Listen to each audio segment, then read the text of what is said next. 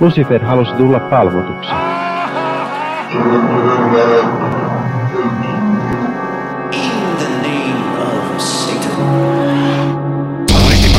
Hyvääpä, hyvääpä, hyvää epäpyhää vuorokauden aikaa. Tämä on Sunnuntai Satanisti podcast. Tämä podcast, jota kuuntelette, joka käsittelee modernia toisen aallon ateistista satanismia.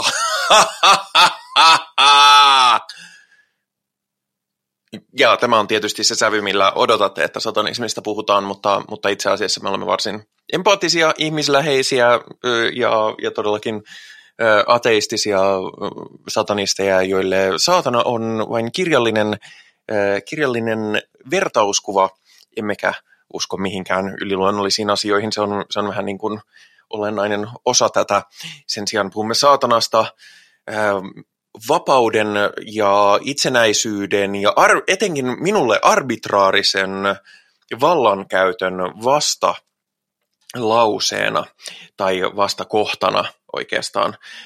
Ja, ja se on meidän. Joten jos olet sellainen ihminen, joka katsoo, että, että voima on oikeus ja, ja että saatana on tälläkin hetkellä pyykki korissanne hävittämässä sukkianne, niin, niin tietysti negatiivista on mahdoton todistaa, mutta pidän sitä hyvin epätodennäköisenä, joten jos ajattelet näin, niin olet aina tervetullut kuuntelemaan ja liittymään keskusteluun, mutta, mutta kenties tämä ei ole podcast sinulle. Mutta keitä on täällä puhumassa näistä diabolisista asioista lisäkseni?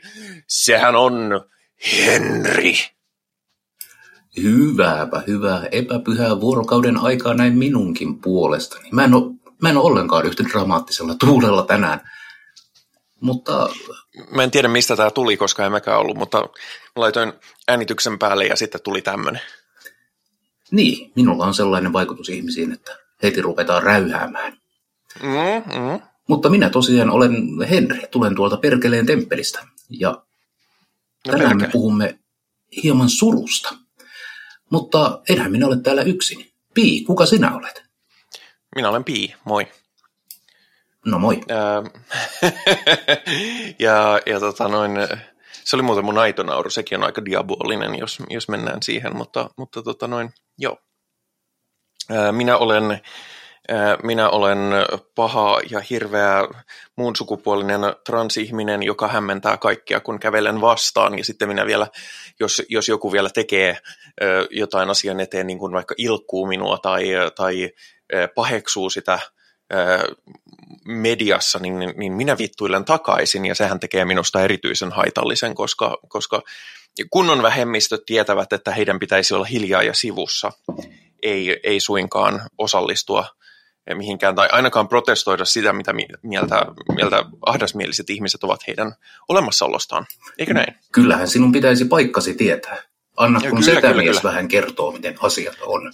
Niin, ja muuten onneksi meillä on nyt Suomessa myöskin järjestö, joka kertoo minulle, mikä mun paikkani on, sillä, sillä Suomeenkin on nyt järjestetty brittien vastaavasta liikehdinnästä innostunut LHB-liitto, joka on lesbo, homo ja biseksuaaleille. Siinä on huomattava, huomattava tämmöinen aukko. Niin hei, sieltähän, sieltähän puuttuu pari kirjainta. Sieltä puuttuu aika monta kirjainta ja, ja heidän, heidän lähtökohtansa on se, että niin niiden pitääkin puuttua.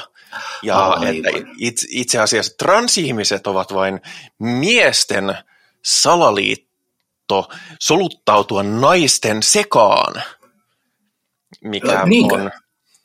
Mulla, mulla on vähän sille, oletteko koskaan tavannut yhtäkään miestä? Luuletteko, että te, ne oikeasti pystyy ö, näin edistyneeseen suunnitteluun?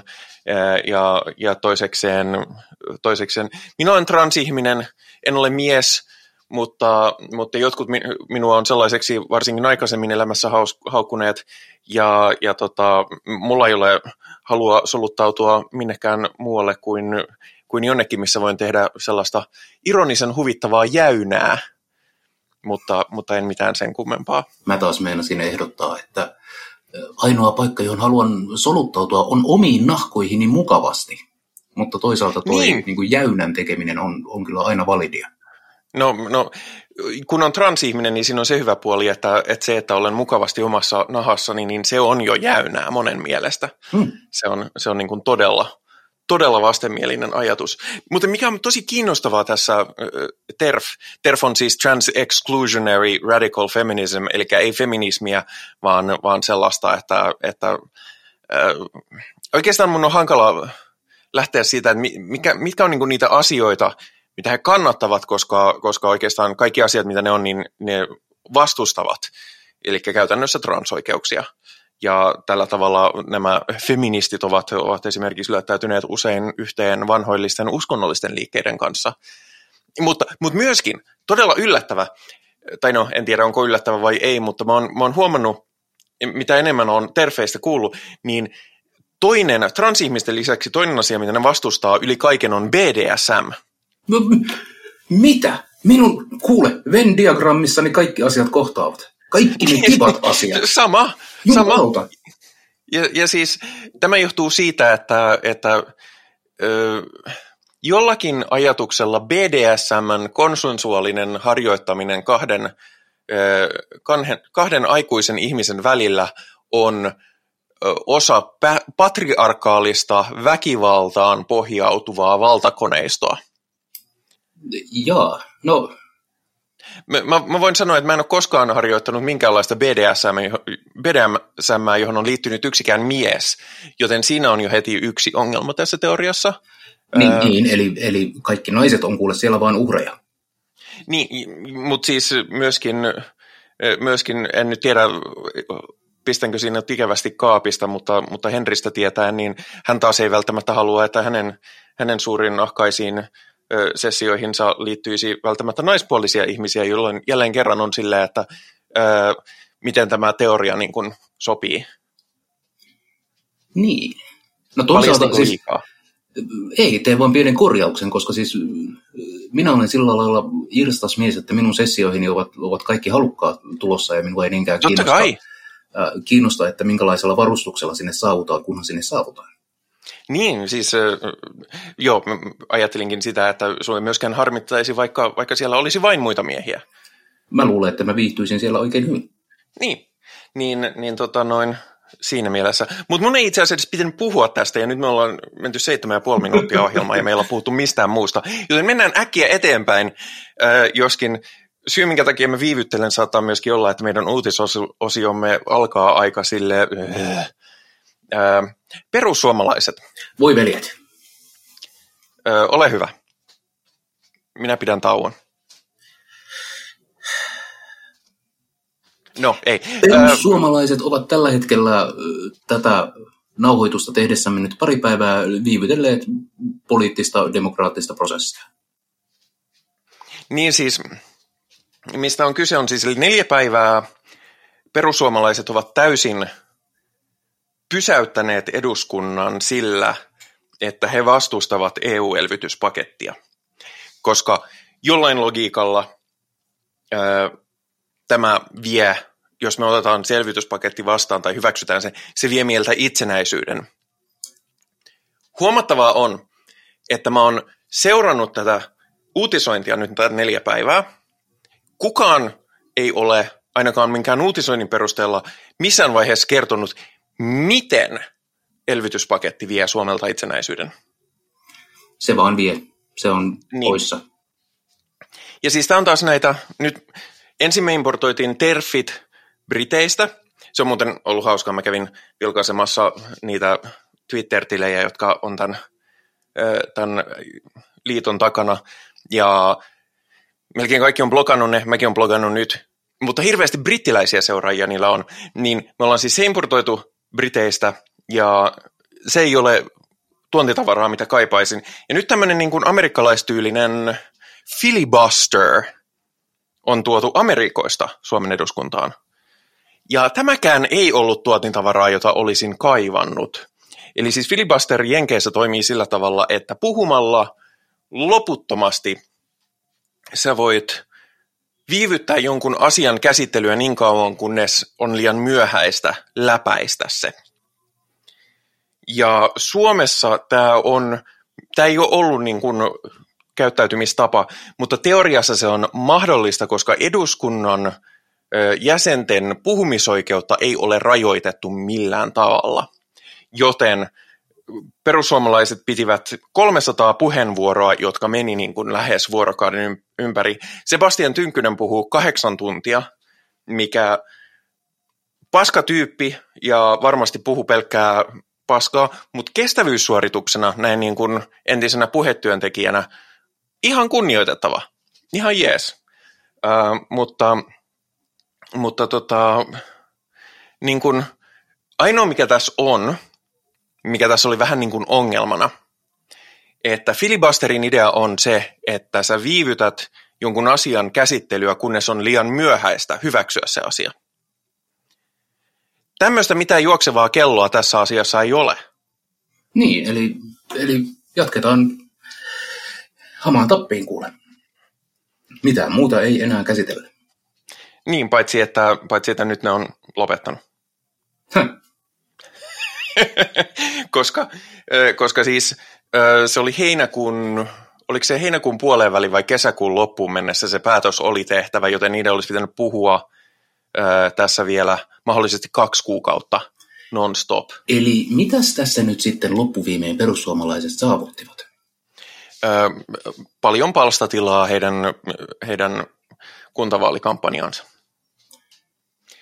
Niin. Ja mikä on ikävää, niin toimi muuten ihan törkeän hyvin. Mekin puhutaan niistä, joskin me puhutaan nyt ehkä vähän kriittisempään sävyyn ja myöskin huomautetaan, että, että tästähän on kyse. Ja tähän haluaisin itse promotoida omaa sarjakuvaan, jonka, jonka julkaisin jo ennen tätä koko spektaakkelia, mikä, mikä tekee siitä suorastaan profeettisen, koska mulla oli semmoinen sarjakuva, jossa jossa tämmöinen lippalakkikaveri sanoo, että minun vaaliteemani on se, että, että on vietävä pois nuo, nuo kehitysapurahat ja, ja pysäytettävä maahanmuutto ja, ja sitten irrottaudutaan EU-sta. Ja sitten haastattelija kysyy, että no miten ajattelit tuolta Lestijärven kunnanhallituksesta tai kunnanvaltuustosta näitä, oikein, näitä asioita ö, edistää. Niin jälleen kerran, perussuomalaisethan häpeilemättä tekee, on aina tehnyt ö, koska niillä on vain nämä kaksi-kolme teemaa, niin ne noustaa ne mihin tahansa poliittiseen keskusteluun, oli niillä mitään tekemistä sen kanssa tai ei. Ja kunnanvaltuustosta ei voi vaikuttaa näihin asioihin. Niitä vaan ei voi. Niin. Ja se, mikä tässä on typerää, niin on se, että okei, nyt se on niin kuin, meillä on parlamentti toiminut pitkälti sillä, että hei, että joo, teoriassa tämmöinen on mahdollista, mutta me ei vaan tehdä sitä, koska se on typerää. Ja jos joku alkaa tekemään tätä, sitten kaikki rupeaa tekemään tämän, ja sitten koko homma kaatuu kuin korttitalo, ja sitten meidän täytyy laittaa puhumisen määräsääntöjä, ja se, se raunioittaa, tai ainakin hapertaa sitä koko järjestelmää, joka me ollaan niin kuin viimeisen 150 vuoden aikana tähän rakennettu, ja joka on toiminut tosi hyvin. Ja mitä te luulette, mitä tapahtuu sitten, jos seuraavan kerran on joku asia, jota te kannatatte ja joku muu vastustaa yhtä, niin sitten ollaan taas samassa tilanteessa, vaan sen takia, koska nyt täytyy vähäsen saada niin kuin palstatilaa justiinsa niin kuin kuukausi ennen vaaleja. Toisaalta siis minä olen yksinkertainen mies ja tunnustan, että maailmanpolitiikasta en, en vaan tiedä juuri mitään. Mutta vaikuttaisi nyt siltä, että mitään ei oikeastaan edes toivottu, että muutetaan tässä spektaakkelissa ja sitten vaan luettiin virsiä ja, ja ihmeteltiin maailmaa. Ja meillä on kolme puhemiestä, tai siis meillä on puhemies ja kaksi varapuhemiestä, joista yksi näistä varapuhemiehistä on perussuomalainen, joka sanoi, että kyllä, jos niin kävisi niin, että vaikka yön pikkutunneilla perussuomalaisilla on väliaikaisesti enemmistö sen takia, koska muut on mennyt nukkumaan, tai niillä on vaikka perheitä, tai niillä on vaikka elämä. Niin kyllä siinä vaiheessa minä laitan asian pöydälle ja sitten äänestetään. Mikä on niin käsittämätön asia, ö, niin kuin, no itse asiassa mä en tiedä, onko se kansanedustaja, koska puhemiehenä ei tarvi olla, tai varapuhemiehen, mutta kuitenkin perussuomalainen edustaja, mikä on sillä tavalla, että miten, miten tästä niin kuin ei saa potkuja. Niin, sanoitko, Jos mä olisin... sanoitko sinä juuri, että olet valmis ohittamaan demokratian? Niin, olen valmis niin kuin rikkomaan, rikkomaan kaikkia periaatteita, mikä meillä on. Se, niin kuin, jos mä olen töissä, sanotaan vaikka kahvilassa, ja sitten mä oon silleen, että okei, meidän periaate on se, että asiakas tilaa kahvia, sitten minä teen sen kahvin ja sitten minä annan sen kahvin. Mutta ei, mitäpä jos sen sijaan, ihan loistava idea, mä kusen tähän kuppiin ja sitten mä pakotan sen asiakkaan juomaan sen. Ihan paras idea ja sitten sillä asialle ei voi tehdä mitään. Tuollekin ehkä on markkinat, mutta, mutta harvemmin. Niin, no siis on sille markkinat, mutta, mutta niiden, niiden liiketilojen nimi on muu kuin kahvila. Hmm. Toisaalta minä olen saanut kahvilasta myös sellaista litkua, joka, johon joku on saattanut lorauttaakin mausta päätellen. Mm, kyllä, kyllä kaikenlaista on. Minä kutsun sitä suodatin kahviksi. He. Äh, äh, ai niin, ja totta kai halla on sanottava, hän ei, näe, hän ei näe mitään perustetta millekään kritiikille, mitä hänen puolueensa on saanut. Eikä. Mutta arvaa vaan, jos samaa käyttäisi joku muu puolue hyväkseen, niin kyllä tulisi vähän toisen. Se niin kuin, myöntäkää edes, että, että mikä teidän, kun siis mä en ymmärrä sitä, että minkä takia täytyy teeskennellä, että eihän tässä mitään. Jos olette törkeitä pelaajia, niin sanokaa edes, että olette törkeitä pelaajia, koska sitten te voitte ainakin sanoa, että me ollaan tosi hyviä törkeitä pelaajia. Nyt ollaan vaan sillä, ei, minä, en minä kussu mihinkään kuppiin. Ai sulla on kuva. No mutta eihän sinne nyt ole mitään ongelmaa, että kusee kuppiin. Kyllä, siis ei ole mitään lakia olemassa, olemassa siihen, että, että kusee kuppiin. On moni ihminen on kuule elämänsä aikana kuppiin kusenut, eikä ole koskaan ollut mitään ongelmaa. Niin. Perussuomalaisethan on tosiaan sellainen äh, B-luokan populistipuolue, joka tuntuu koostuvan, miten se nyt kauniisti ilmaisisi, äh, vittumaisista ihmisistä. Niin tämähän on ihan silleen profiilin mukaista käyttäytymistä.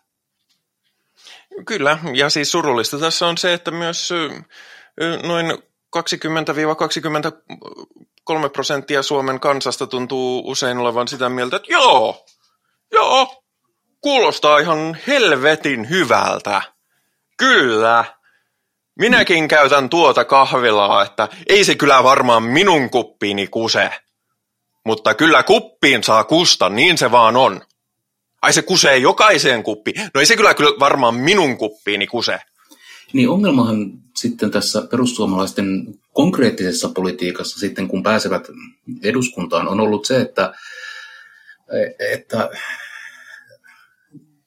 kuppiin on kustu muun muassa duunareiden ja vähävaraisten ja työttömien ja niin. Että se profiili sellaisena niin kuin joka miehen puolueena, joka ajaa näitä yhteisiä asioita tolkullisesti, niin se, se ei sitten taas pitänytkään paikkaansa. Ei, kyllä, ei minusta ole yhtä, ei, kun se on, ne on kato vaan niitä hyviä suomalaisia, jotka vähän pahasti tykkää, tuo, tuo käyttää tuommoista huivia ja se on kyllä ihan maailman kauhein asia, mutta minut aina kanseloidaan, jos minä vähän N-sanaa huutelen, että, että kyllä se vaan niin on, että, että ei ne kyllä minun kuppiin kuse koska ei minä ole koskaan kuullut, että kukaan on kussut kuppiin. Kuka puhuu kus, kuppin kusemisesta? En minä ainakaan. Aina ne huutavat kuppiin kusemista, jos, jos joku vähäsen pakottaa jotakuta juomaan kusta. Mulla alkaa olla semmoinen tunne, että tämä on saattanut herättää sinussa tunteen tai kaksi nämä viime aikojen uutiset. Minä joskus otan kierroksia mm, ajankohtaisista tapahtumista, mutta myönnän, että että ainakin äskeisessä oli, oli hyvin pitkälti myös kyse siitä, että, että tämä mun karvolaki-äänestäjä persoonani oli niin hauska tehdä, että, että mä annoin sen vaan mennä. Mahtavaa, kiitoksia. Puhutaanko lisää äh, tota, oikein mieltä ylentäviä asioita? Puhutaanpa. Israel. Ei. Vittu. Minä halusin nostaa asian esiin tämän yhdestä syystä. Ja haluan keskittyä vain tähän yhteen asiaan, jonka pointti on se, että ei pidä ostaa SodaStreamia. Öö, mutta ihmiset usein ajattelee, että tässä tappelee juutalaiset ja muslimit. Ja näin niin kuin satanistisesta lähtökohdasta, ja saat olla eri mieltä, en sano, että tämä on satanistien lähtökohta, vaan tämä on minun lähtökohtani satanistisista lähteistä tai aiheesta se, että unohdetaan uskonnosta puhuminen. Koska tässä on kyse pelkästään maanhallinnasta, väestöpolitiikasta ja sellaisista asioista. Ja se oli oikeastaan ainoa, minkä mä halusin nostaa tässä esiin. Niin, ja ohjuksilla on vähän semmoinen ominaisuus, että ne ei diskriminoi ketään. Ne on hyvin niin kuin suveneereja sen suhteen, että... Mutta jos minua ampuu ohjuksella, niin ei se kyllä minun osu, kun se menee minusta läpi ja sitten joku maahanmuuttaja räjähtää. Kyllä se niin vaan on, että ampukaa ihan rauhassa vaan. Kiitoksia.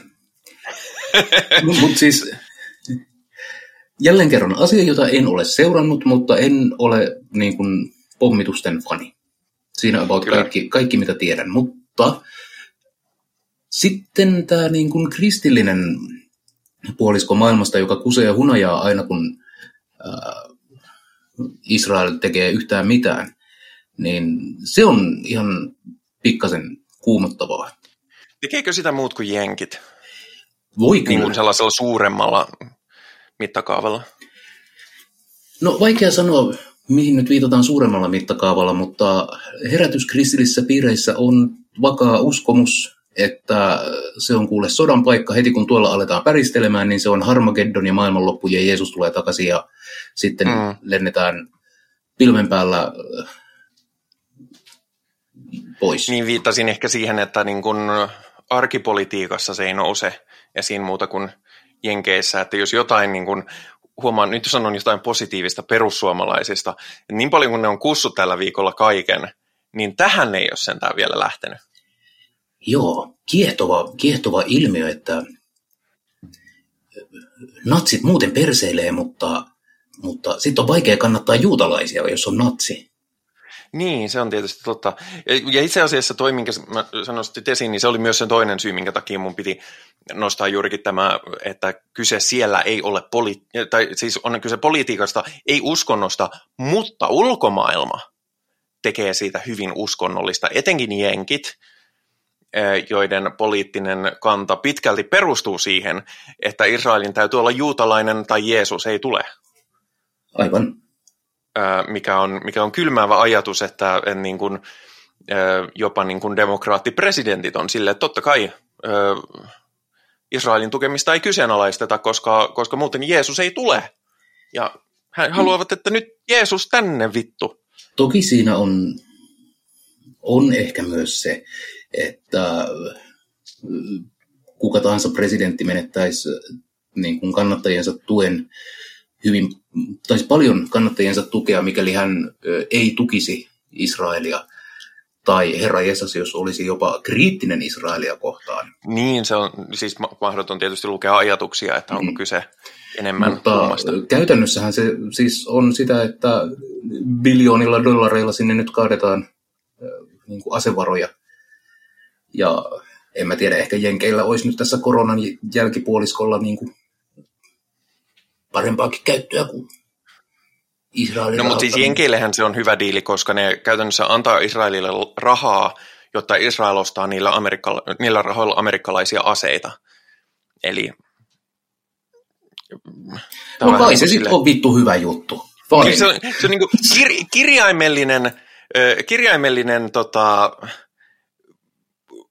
manifestoituma tästä meemistä, missä on tämä, että tee jotain, mikä tässä tapauksessa on, anna rahaa Israelille – kaksi tue Israelia kyseenalaistamatta, koska Jeesus. Ja sitten kolman on semmoinen valtava kysymysmerkki.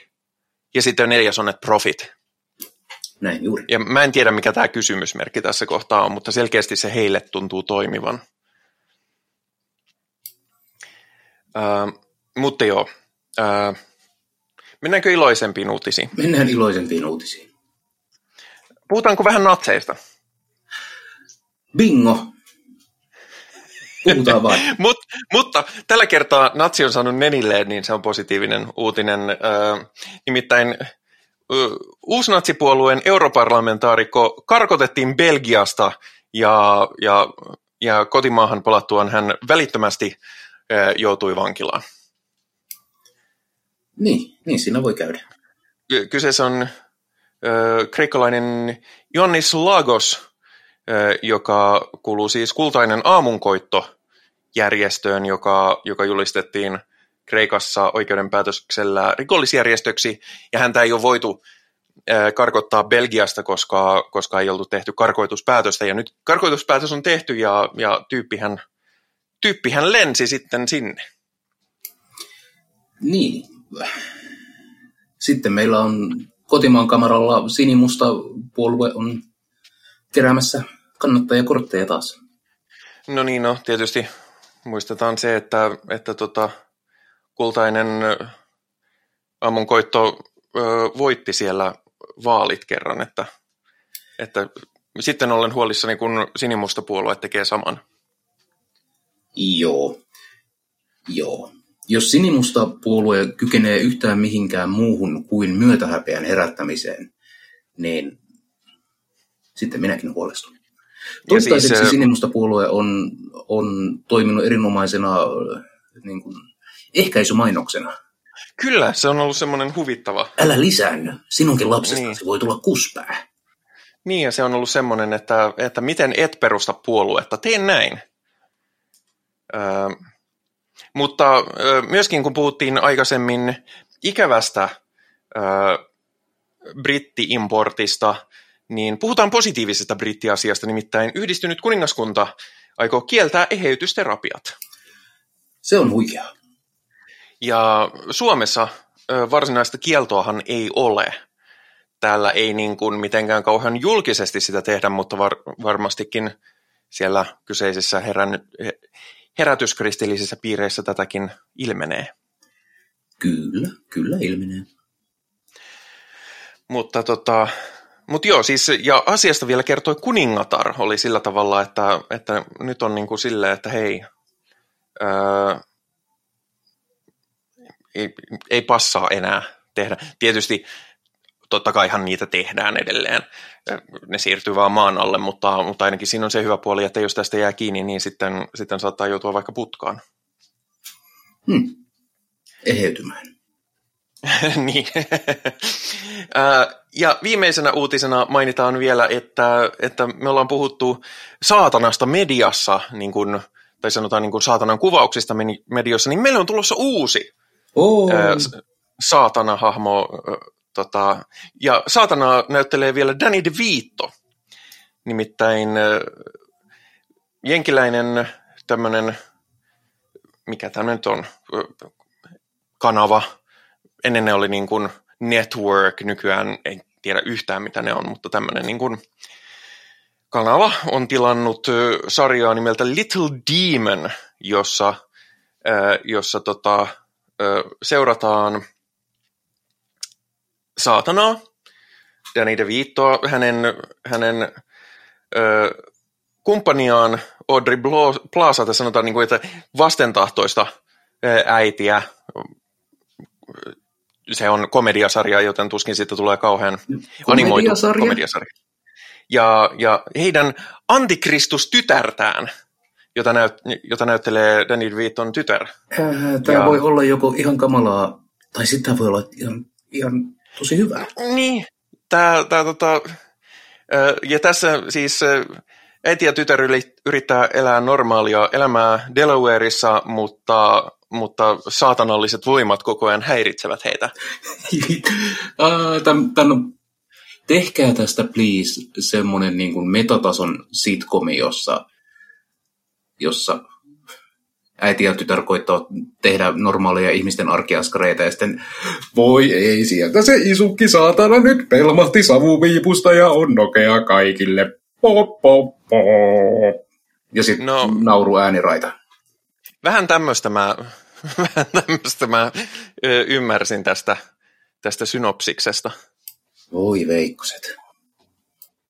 Tässä on myöskin toinen Rick and Mortin tuottaja, tai siis luoja tyyppi ollut mukana kehittämässä, joten mä, mä jään odottamaan mielenkiinnolla. Siis se voi olla ihan hirveätä paskaa, mutta, mutta tota, tässä on ainekset, koska, koska tota, mm, lähtökohta on herkullinen. Ja siis Antikristus on tytär.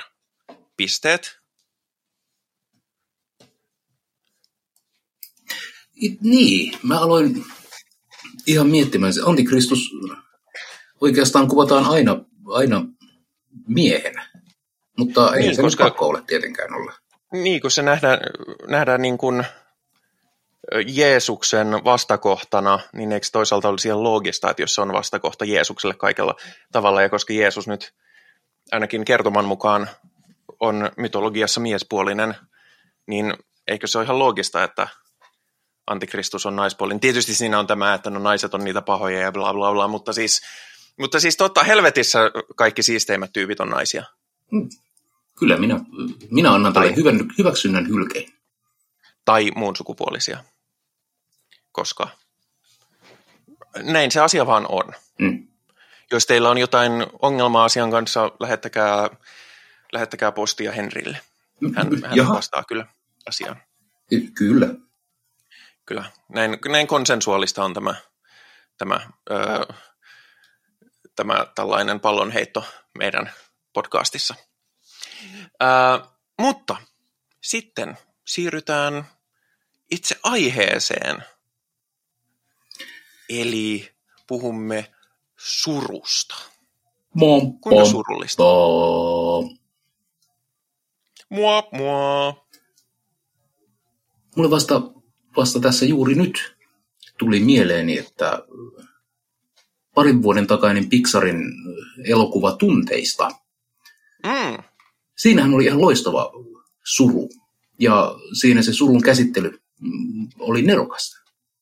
Se on myöskin, äh, okei mä en ole nähnyt kaikki uusimpia Pixar-elokuvia, mutta siis Pixarhan teki sarjan mestariteoksia – ja sitten ihan hirveätä paskaa. Ja tämä elokuva eli Inside Out, niin sanoisin, että oli ainakin väliaikainen paluu tähän aiempien aikojen glorialle. Ehdottomasti. Ja puhumattakaan tästä nyt aivan lähes uunituoreesta Soulista. Sitä mä en ole vielä nähnyt. Etkö? Aivan loistava Pixarin animaatio. Mutta se ei liity mitenkään, okei, okay, sekin liittyy suruun. Ja Pixarin uusissa animaatioelokuissa hyvin usein käsitellään isoja kysymyksiä, niin kuin ihmisyydestä, ihmisyyden kokemisesta. Niin myös niissä vanhemmissa. Joo, kyllä. Et esimerkiksi jos miettii Toy Story kolmosta, niin sehän on tarina surusta ja mm. menetyksestä ehkä vielä enemmän. Disney puolestaan tekee sitten äh, enemmän kivoja prinsessa-elokuvia, esimerkiksi Frozen, eli huurteinen seikkailu. Äh, Joka sehän, on ihan, ihan mieletön sekin. On, ja sehän kertoo nuoren naisen seksuaalisesta vallankumouksesta. Kyllä, ja ainakin jos kysytään kristityiltä. Niin miksi emme kysyisi? Mehän kysytään usein. No siis siinä vaiheessa, kun, kun Elsa Fallisen vuoren huipulla kuule snowgasmää siellä itselleen linnan ja vaihtaa sensuelliin vaatteeseen, niin se, se ei ole enää niin kuin subtlea subtekstiä, vaan se on niin kuin dominoivaa Joo, domitekstiä. Mutta falloksilla ei ole kyllä mitään tekemistä mm, tämän kanssa. Ei, ei, ei. ei. Koska, koska kaikki tietävät, että, että hän on homo. Yes. Niin. Niin, niin, halusin vain varmistaa, että ei nyt ole mitään väärinkäsityksiä tässä ilmassa. Jotta me päästään niin tästä alkuperäisestä aiheesta mahdollisimman pitkälle, niin mä olin pikkasen pettynyt, ettei Frozen 2. ollut Elsalle tyttöystävää. No sanoppa muuta, varsinkin kun se vähän niin kuin sen yhden naisen kanssa. Mm-hmm. Ja se oli just semmoinen, että no, no niin, eihän siinä sanota, että tämä toinen hahmo on, on myös hyvin gay, mutta, mutta no, kattokaa nyt sitä. Mm. Ja kannattaa katsoa, se on loistava elokuva. Ja siinä on, siinä on vielä parempi, parempi homoheräämisbiisi kuin Let It Go, mitä mä ajattelin alun perin, että ei ole mahdollista, mutta se oli. Hmm. Meillä ollaan lähinnä keskitytty siihen, että siinä on vesihevonen. Ja se on niin ihanaa, kun se ratsastaa vesihevosella. No, mutta homopropagandassa on, on hyvin tärkeää se, että annetaan niin tällaisia ö, helppoja samaistumisen kohteita, että sitten se propaganda puree paremmin. Niin kuin Piiloviestintää, sieltä tulee alitajuisia vaikuttimia kyllä, kyllä, kyllä. ja lapset oppivat mitä eriskummallisempia tapoja toimia, kuten niin, nimenomaan, rakastaa nimenomaan. lähimmäistään. Homosti. Ei kun siis ei nimenomaan hyi saatana. Ei kun, hetkinen. Jee, Mä... saatana Öö, nyt mä unohdin, että miten, miten mun piti tota, että mulla on edelleen välillä, koska mä oon kuitenkin aika tuore satanisti, niin mä aina välillä ö, jumahdan tähän, että niin, niin päin se nyt menikään. Että ei saatana, ei. No, ö, suru. Oletko koskaan ollut surullinen? Kyllä. Mä just mietin, että mä oon parikymmentä vuotta ollut vakavan masennusdiagnoosin alaisena, joten mä oon ehkä paras ihminen puhumaan surusta. Tai sitten mä oon ehkä paskin ihminen puhumaan surusta, koska mun käsitys aiheesta voi olla vähän vinoutunut. Mutta kyllä, minä olen, olen joskus ollut surullinen. Oletko sinä, Pii, joskus ollut surullinen? Do you wanna build a snowman? Uh, mitä? Uh, mä itse asiassa, kun tämä aihe ehdotettiin ja, ja tota, ruvet, mä rupesin miettimään tätä, niin olen totta kai, mutta sellaiset niin perinteiset surun aiheet, niin mä oon itse asiassa välttänyt aika hyvin, koska jos niin mietitään esimerkiksi asiaa niin läheisen kuolema, niin kaikki mun isovanhemmat on kuollut joko kun mä oon ollut hyvin, hyvin, hyvin nuori tai jo ennen kuin mä oon syntynyt. Ja sitten taas mun vanhemmat on sen verran nuoria, että, että heistä, no tietysti ei se estä sitä, että jos käy huono sekä, niin saattaa niistä silti aika jättää, mutta ei ole mitenkään ennenaikaisesti jättänyt aika, niin, niin mä oon tällaista niin kuin, tämän tyyppistä menetyksen surua kokenut aika vähän. Joo, ei sitä, ei sitä omallekaan kohdalle ihan hirveästi ole osunut. Ja se, on ehkä se, se on ehkä se päällimmäisen suru, päällimmäisen suru, mitä me usein assosioidaan nimenomaan suruun, lähemmäisen kuolema tai, tai muu iso menetys.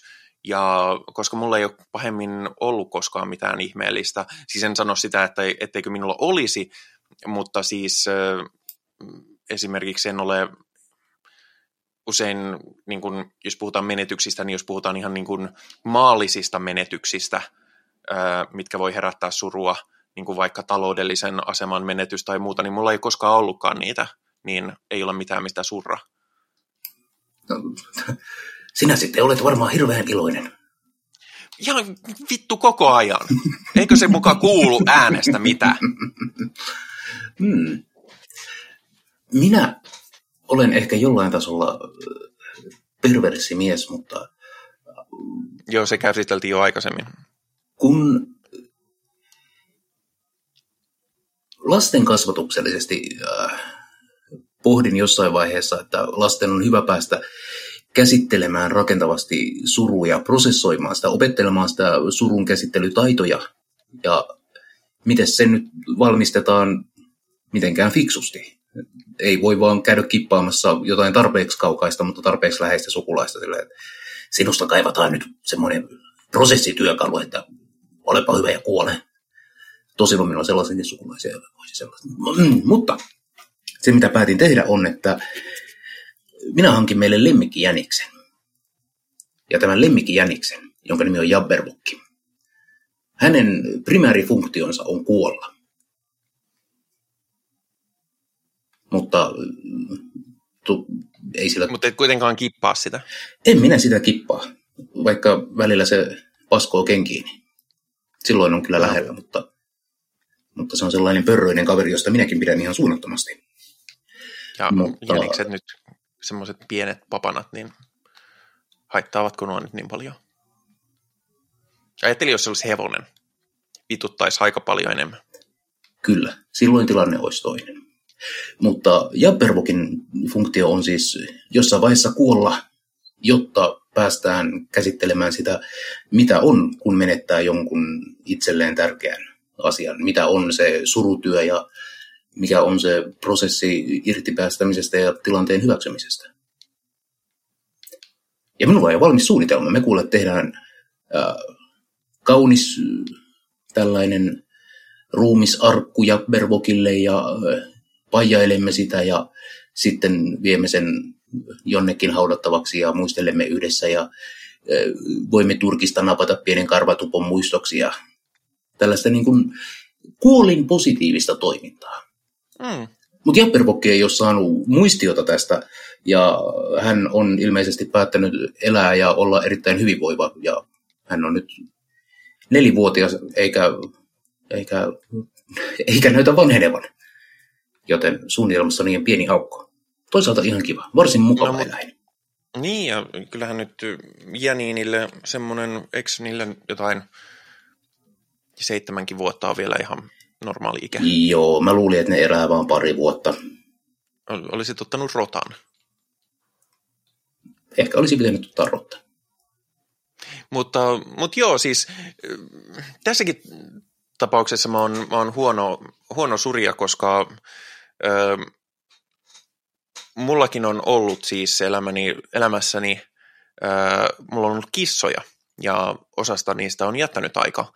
Mutta sitten jotenkin mä en osannut surra sille, että jos kissa on elänyt kauhean ainakin ulospäin hyvältä vaikuttavaa elämää, on voinut hyvin ja sitten kuolee 20-vuotiaana ö, luonnollisista syistä hyvin nopeasti ja, ja ö, näennäisen tuskattomasti, niin en mä, jotenkin siis tietysti ikävää, että, että tota, eläin on kuollut, mutta on silleen, että no, mutta ne, nehän tämä niin kuin menee. Ja ei tämä on, en mä osaa ajatella sitä erikseen surullisena asiana. Ehkä siihen enemmän liittyy, on sitten kyse sukulaisesta tai lemmikistä tai mistä tahansa asiasta, minkä menetystä suree, niin se ei niinkään se äh, menehtyneen kohtalo välttämättä sureta, etenkään jos ei usko tuon puoleiseen elämään, vaan se, että itse on, minulta on kuollut jotain. Mm, totta kai. Ja se ei tunnu hyvältä, koska se tuntuu pahalta. Mm. Tervetuloa tänne syvään päähän pohdiskeluun. Niin, niin, totta kai. Ja siis totta kaihan tämä on semmoinen aihe, joka, joka menee syvään päähän, mutta justiinsa se, että, että niin kun, siinäkin kohtaa mä oon ollut vaan iloinen, että onpas hienoa, että, että kissa eli pitkään ja, ja voi hyvin näin, näinkin kauan, että sitten jos, jos olisi nuori kissa, joka kärsii kauheasti, niin se olisi mulle tosi, tosi, tosi surullista. Ja se olisi, aika, se olisi ihan kammottavaa. Mutta, mutta tämmöinen niin kuin, vähän niin kuin joskus joskus tota noin, jos joku julkis kuolee, niin alkaa niin kuin automaattisesti uutisissakin semmoinen, että, että olemme niin surullisia, kun tämä, tämä henkilö kuoli, ja silleen joo, okei, no periaatteessa joo, mutta jos kaveri on niin kuin, semmoinen, joka on, joka on päässyt toteuttamaan itseään haluamallaan tavalla ja saanut siinä vielä suur, niin suurta menestystä, että vaikka uutiset noteeraavat asian ja sitten hän kuolee – 99-vuotiaana jonkun, johonkin hyvin normaaliin siinä iässä kuolettavaan syyhyn, niin, syyhyn, niin sitten on silleen, että niin kun,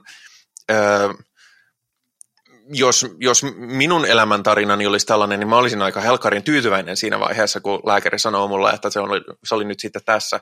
Mä olisin, mä olisin vaan silleen, että ah, okei. Okay. Hmm. Mutta ehkä mä oon outo. Ehkä, ehkä siis se on, se on täysin tai siis, mahdollista. Tai siis jo, jo olen outo, mutta, mutta niin kuin erityisen outo just tässä suhteessa. Jo, mä en ole myöskään ikinä tätä niin kuin julkisten kuolemaa. Mä en ole ehkä vaan koskaan välittänyt julkiksista äh, niin, että ne olisi niin kuin, niiden kuolema olisi mulle oikeastaan mitään ihmeempää merkannut. Myös aloin miettiä, että onko loiri vielä elossa? On. Okei. Okay sekin varmasti kuolee jossain vaiheessa. Kyllä, kyllä aika, aika niin kuin, ö, todennäköisyydet sille on suuret. Toisaalta se on loiri, joten... Mm, mm. Ai, menaat, että ei välttämättä kuole? Ei, ei, mä koitan sanoa, että jos jollain meillä on mahdollisuus juksata kuolemaa, niin no, mä tiedän, jos Lasse Pöysti kuoli, niin, niin kyllä sitten loirikin. Ehkä sitten niin. Mutta yksi, yksi, mikä mua äh, harmittaa, on, on se, että mun isäni kuoli viime vuonna. Ja koska isäni oli sellainen tietynlainen ihmishirviö, niin minä en tätä kuolemaa oikeastaan surrut missään vaiheessa. Ja se on itse asiassa, kun olen asiaa pohtinut, niin sepä muuten on, on, on vähän paskaa. Minä olisin mielelläni, en mä tiedä, tämä kuulostaa nyt ehkä oudolta, mutta onhan se nyt paskaa, että en päässyt isäni kuolemaan suremaan. Mm, ymmärrän hyvin. Ehkä mä oon niin menettänyt jotain niin kuin perusinhimillistä, kun tällainen mahdollisuus minulle ei koskaan tullut. Mm. On se jännä. Ja se on niin kuin myöskin, nyt menee niin kuin jo ehkä kuuntelijoille rasitta, rasittavallekin tasolle, mutta mikä on surua, mikä on haikeutta, mikä on vaikka pettymyksen tunnetta, että mm, mulla, on, mulla on esimerkiksi se, että mua kyllä vituttaa asiat usein, niin kuin mm-hmm. esimerkiksi perussuomalaiset. Mutta ja siinä mielessä olen seuraan hyvin suurella huolestuneisuudella ja, ja, ja huolella ö, maailman kehitystä äärioikeistolaisempaan suuntaan. Mutta en minä, en mä nyt sitten tiedä, että onko se surua. Niin mäkin tunnen oikeastaan enemmän tällaista kummaa muodotonta ahdistusta, kun me seuraamme maailman uutisia. Ja... Niin, enemmän se on, joo, ahdistusta. Ja ahdistus ei ole surua. Mä tiedän, koska mä on, mulla, on, mulla on ahdistuneisuushäiriö, joten mä tunnen ahdistuksen tosi hyvin. Joo, ja se on eri asia. Ehdottomasti. Nyt tarvittaisiin joku synestesiaa kokeva ihminen kertomaan, että mitä väriä on ahdistus ja minkä muotoinen on suru, mutta ei se oikein toimi niin, koska se on jokaiselle synestetikolle sitten ihan ainutlaatuinen yhteys. Ai jaa, että et, et synesteetikot ei, ei jaa jonkinlaista sellaista mielen, mielen taajuutta, että kyllä, ei, essentiatasolta tasolta tämä, tämä tunne tuntuu keltaiselta. Mutta me hajuaistittomat taas, me mm-hmm. ollaan siinä mielessä, että jos kysyy meiltä, että miltä haisee, niin me kaikki sanotaan, että ei miltään.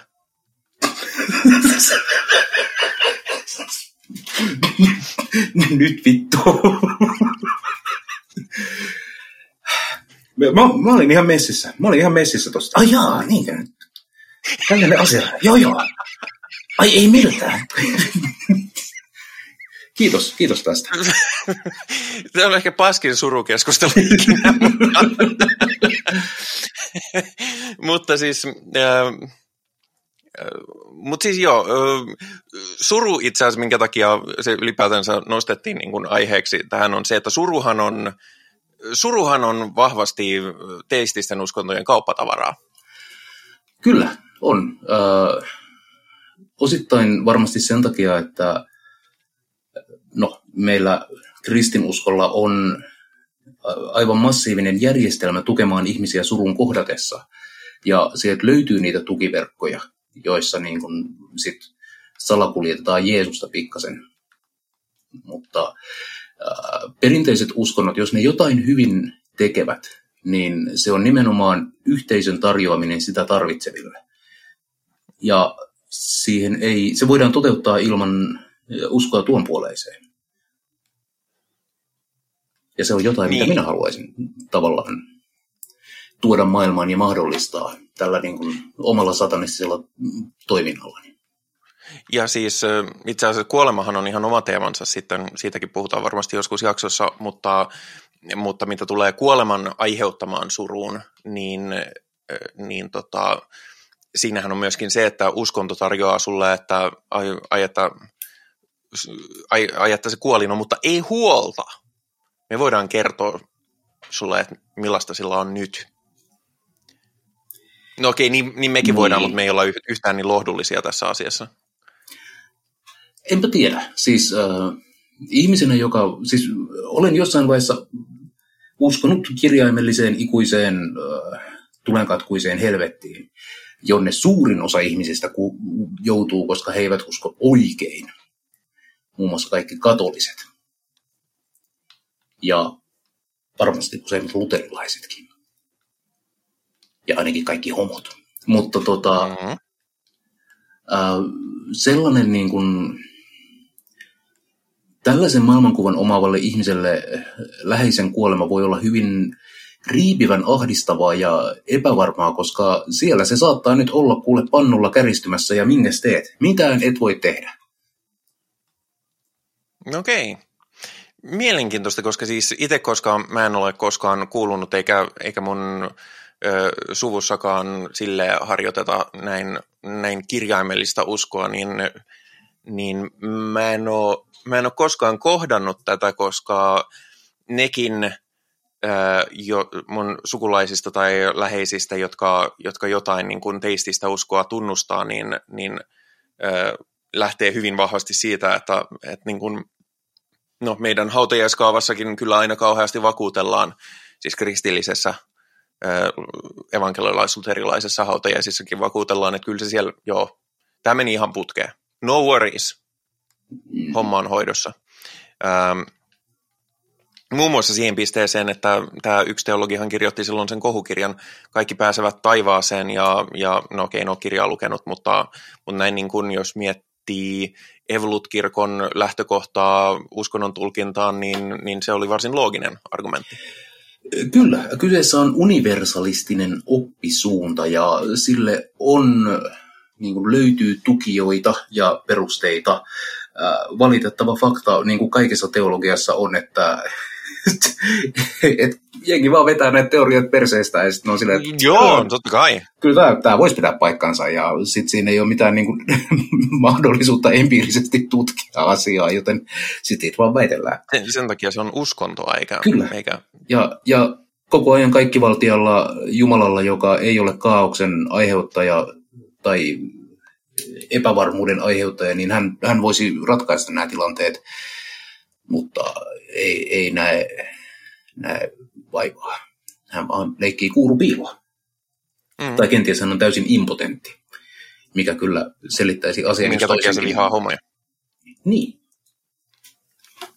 Mä ajattelin, että mä vedän keskustelun niin kuin takaisin näihin fallisiin symboleihin ja minariitteihin ja kellotorneihin ja Okei, mä ajattelin, että tämä on niinku sellainen, että jos on impotentti, niin sitten saattaa olla surullinen. Mutta siitä minä en mitään tiedä. Impotentista. Uh, mutta tota, mm-hmm. se oli ehkä asiaton vitsi. Mä, mä jäin justiinsa miettimään, että haluanko mä leikata sen pois, mutta, uh, mutta, mutta antaa nyt mennä. Niin. Mutta minä olen, äh, mä olen siis hyötynyt, mä olen ollut vuosikaudet terapiassa ja muutenkin joutunut tekemään työtä psyykeen ylläpitämiseen niin mä oon käyttänyt hyväkseni erilaisia eri uskonnoista lähtökohtaisin olevia niin kuin teemojen symbolitasoa tasolla käsittelyä. Ja äh, esimerkiksi surun käsittelyssä äh, olen, olen tukeutunut Australian aborginaalien parissa olevaan sori-bisnekseen. No sori. Mm. Siis se on kirjaimellinen äh, käännös äh, sorry business, eli surutyö. Ah, okei, okay, joo, joo. Ja äh, surutyö Australian aborginaalien, okei, okay, joidenkin heimojen parissa mä en tunne niin tarkkaan, että mä osaisin nyt antaa sieltä ihan oikeita, äh, oikeita heimonimiä ja toimia. Pahoittelut siitä. Mutta äh, surutyössä Hmm. Se alkaa, kun menetetään jotain, useimmiten joku läheinen kuolemantapaus tai muu. Ja silloin ryhdytään, ähm, ryhdytään käsittelemään tätä surua äh, ritualistisesti ja silloin voidaan esimerkiksi ajaa hiukset pois tai leikata hiuksia. Äh, silloin saatetaan repiä vaatteita ja kantaa niitä niin kuin revittyinä päällä. Ja silloin saatetaan ruhjoa itseään terävillä kivillä tai viiltää omaa ihoaan verille veitsellä. Tai kynsiä kasvojaan tai rintakehäänsä tai mitä ikinä. Suomalaiset itkuvirren vääntäjäthän ovat. Ääneen mm. itkijät on hyvin samankaltaista perimää. Ja se, mikä tässä tekee mielenkiintoista, on, että Australian aborginaalien soribisneksessä ihminen ei jää yksin, vaan hän pyrkii manifestoimaan tämän oman surunsa ja tuskansa ja kaikki ne negatiiviset tunteensa näkyviin. Niin, että yhteisö hänen ympärillään äh, näkee, että tuolla ei mene hyvin. Nyt, nyt on kuule paska osunut tuulettimeen ja tämä ihminen tarvitsee meidän tukeamme, tämän yhteisön tukea. Hmm. Ja symbolisesti, kun ihminen sitten saa yhteisöltä ehkä uusia vaatteita rikkoutuneiden tilalle, haavat paranee, hiukset ehkä kasvaa takaisin, elämä jatkuu. Niin siinä on hyvin semmoinen niin kuin, mulle hyvin puhutteleva, sillä että tässä, tässä tämä nyt niin kuin tuskan ja surun manifestaatio on hyvin fyysisellä, hyvin korporeaalilla, kehollisella tasolla esillä ja käsiteltävänä. Näettekö, miten paskaa on? Ja riippuen siitä, kuinka suuri sinun surutyösi on, niin sitä kauemmin siinä kestää, että se ää, paranee. Ja eihän niin kuin, jos me koitaan suurta surua, niin se voi olla niin massiivista, että mikään ei enää ikinä ole, mikään ei palaa ennalleen. Ja sellaista se on. Sitten me vaan kannetaan niitä niin kuin arpia ehkä ikuisesti. Ne on ehkä parantuneet, mutta ne niin kuin, ovat, ovat muistuttamassa, mutta eivät enää yhtä kipeinä kuin alun perin. Mulle hmm. tämä on ollut ihan niin kuin... Se on mielenkiintoinen lähtökohta. Tietysti itsensä vahingoittaminen noin niin kuin lähtökohtaisesti ei ole se kaikkein terveen tapa manifestoida ää, tunteitaan, mutta... Niin, no, mutta... Mä en tiedä. Siis se ei, ei lähtökohtaisesti se, ei, se on niin kuin epäintuitiivista, että jos joku ihminen viiltelee itseään, niin sitten me melko äkkiä puututaan siihen. Mutta toisaalta, jos se on tyhmää ja se toimii, niin sitten se ei ole tyhmää. Niin, mä en, ole, mä en ole ihan täysin pätevä, mutta näin tulevana sosiaalityöntekijänä tulee semmoinen, että en, en sano siis, että onpas onpas nämä aboriginaalit nyt, nyt pölvästä ja en missään nimessä, koska mun mielestä on hyvin mielenkiintoinen tapa, niin kuin kulttuurillinen tapa nimenomaan ilmaista itseään yhteisölle. Ja näitähän meitä, siis surun liittyviä julkisia osoituksia niin kuin, tai näkyviä osoituksiahan meillä, meidänkin kulttuurissa on paljon. Esimerkiksi perinteisesti ollut mustiin pukeutuminen tai niin sanottu suruaika tai, tai tämmöinen, mikä on hyvin tietyllä tavalla ritualisoitua, lähestulkoon performatiivista Kyllä. suremista.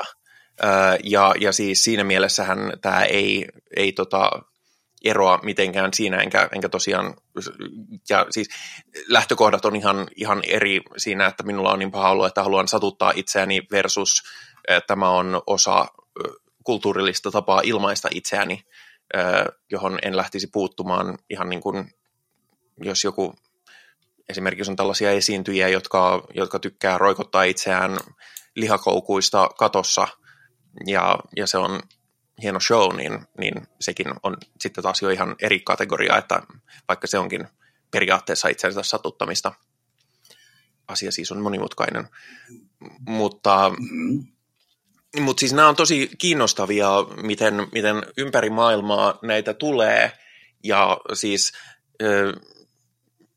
ja tavallaan me ollaan, monet niistä on hävinnytkin ajan saatossa, että esimerkiksi enää ei oleteta, että jos nainen jää leskeksi, niin hänen oli, on pukeuduttava näin näin moneksi päiväksi tai viikoksi tai jopa vuodeksi mustaan surupukuun.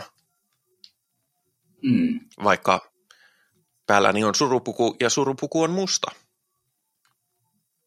Hei, hei tuo, tuohan oli se A.V. Yrjänän kappale. Niin, kyllä. Mutta eiköhän laulunut, että ylläni on kullipuku ja sen kulleista tulee kusta. Nyt on, joo, tämä oli tosi random juttu, tai tämä on viittaus, sitä mä en tiedä. Hyvä, mutta, tietäjät tietävät. Ja tietäjät tietävät, asia selvä.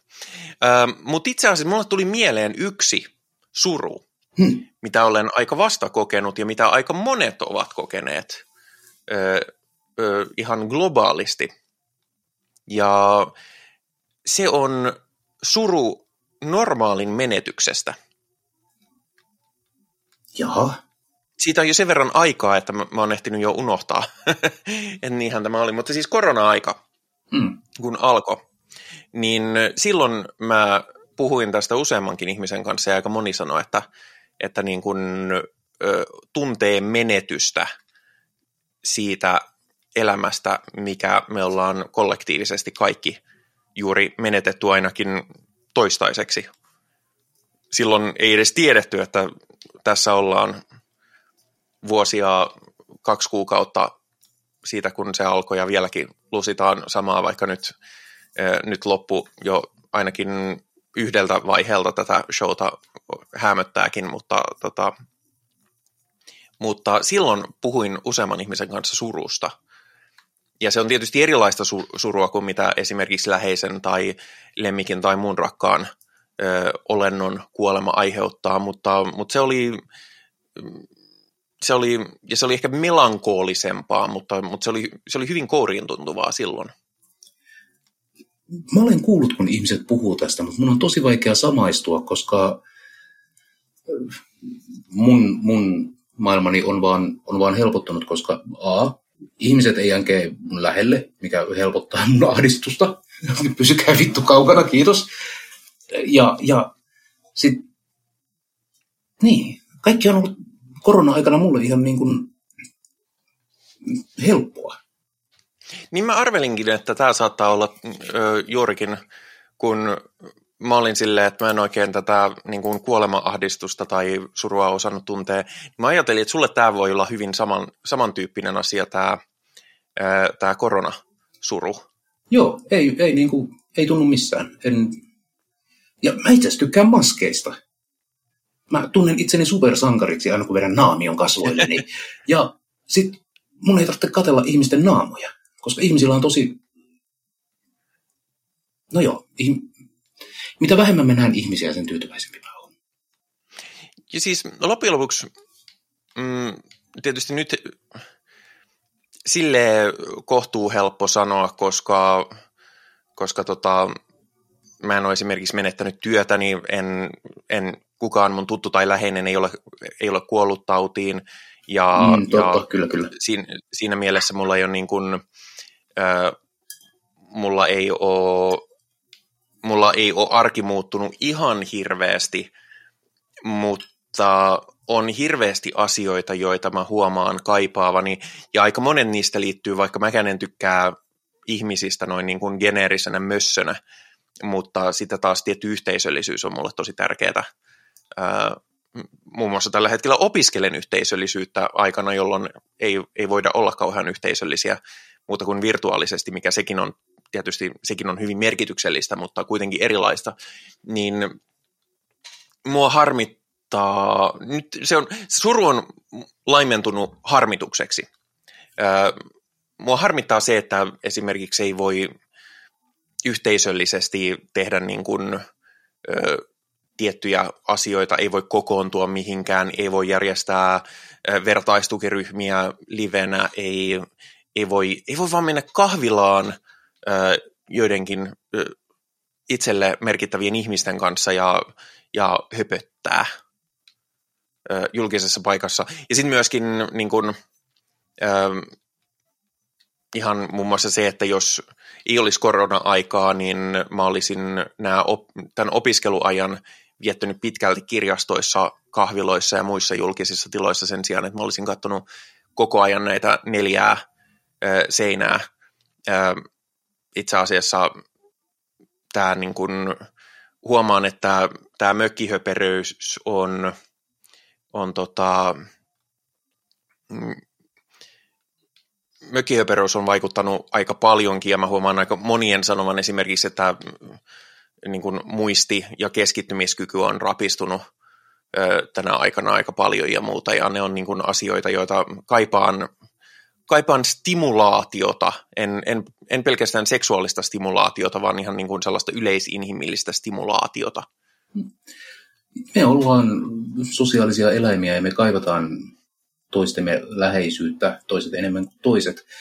Ja jossain vaiheessa mä mietin, että vaikka mulle ajatus tuntuu iljettävältä, mutta sitten kun ihmiset alkaa saamaan omasta ikäluokastanikin rokotteita. Ja kun tulee se tilanne jossain vaiheessa, että voidaan nähdä ja kokoontua, niin pitäisiköhän meidän järkätä joku semmoinen, että mitä jos vaan tullaan yhteen ja halataan? Minä en ole halannut ketään vuosiin.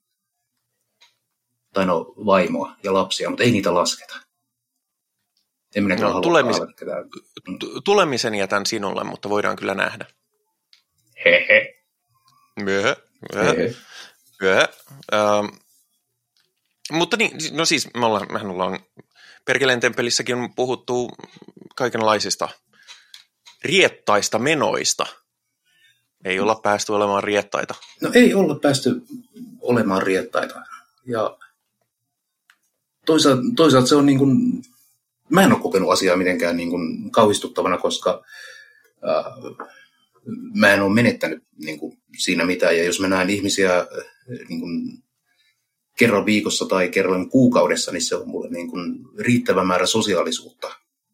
Mutta mut ilmeisesti jotkut ihmiset haluaa nähdä ystäviään useamminkin. Käsittämätöntä. Joku kertoi minulle, että, että häntä harmittaa, kun ei ole päässyt tanssimaan. Ja minä olin vaan, että vittu mitä? Hyi. Miksi kukaan haluaisi? Ja mä taas on silleen, että on, kai sinulla on koti, missä olla. Siellä voi tanssia. Se ei ole kuulemma sama asia. Ah, okei. Okay. Sitten mä en tiedä, mitä tanssiminen on. Niin. Veikkaan, veikkaan että tanssimiseen liittyy, liittyy tota, ö, voimakas alkoholin käyttö tässä tapauksessa. Sanotaan, että muun muassa. Ähm, Mutta siis joo, it, ja itse asiassa, miten mä unohdin kertoa tämän heti alussa? No, kerro. Öö, viime viikon loppuna, eli näiden jaksojen välissä, minä poistuin kaupungista ensimmäistä kertaa. Oho. Ja, no, ja se oli, oli? Se oli, se oli todella hurjaa. Mä, olin niin kuin sille, mä, olin, mä kävin siis Turussa ja mä katsoin vaan ympärille, niin silleen, mitä, mit, häh, mitä? Mikä juttu tämä on? Hetken, ja... mä haluan nyt tarkentaa, koska tämä kuulostaa tosi oudolta. Eli siis sulla oli mahdollisuus lähteä pois Helsingistä ja kaikista maailman paikoista sä päätit mennä Turkuun.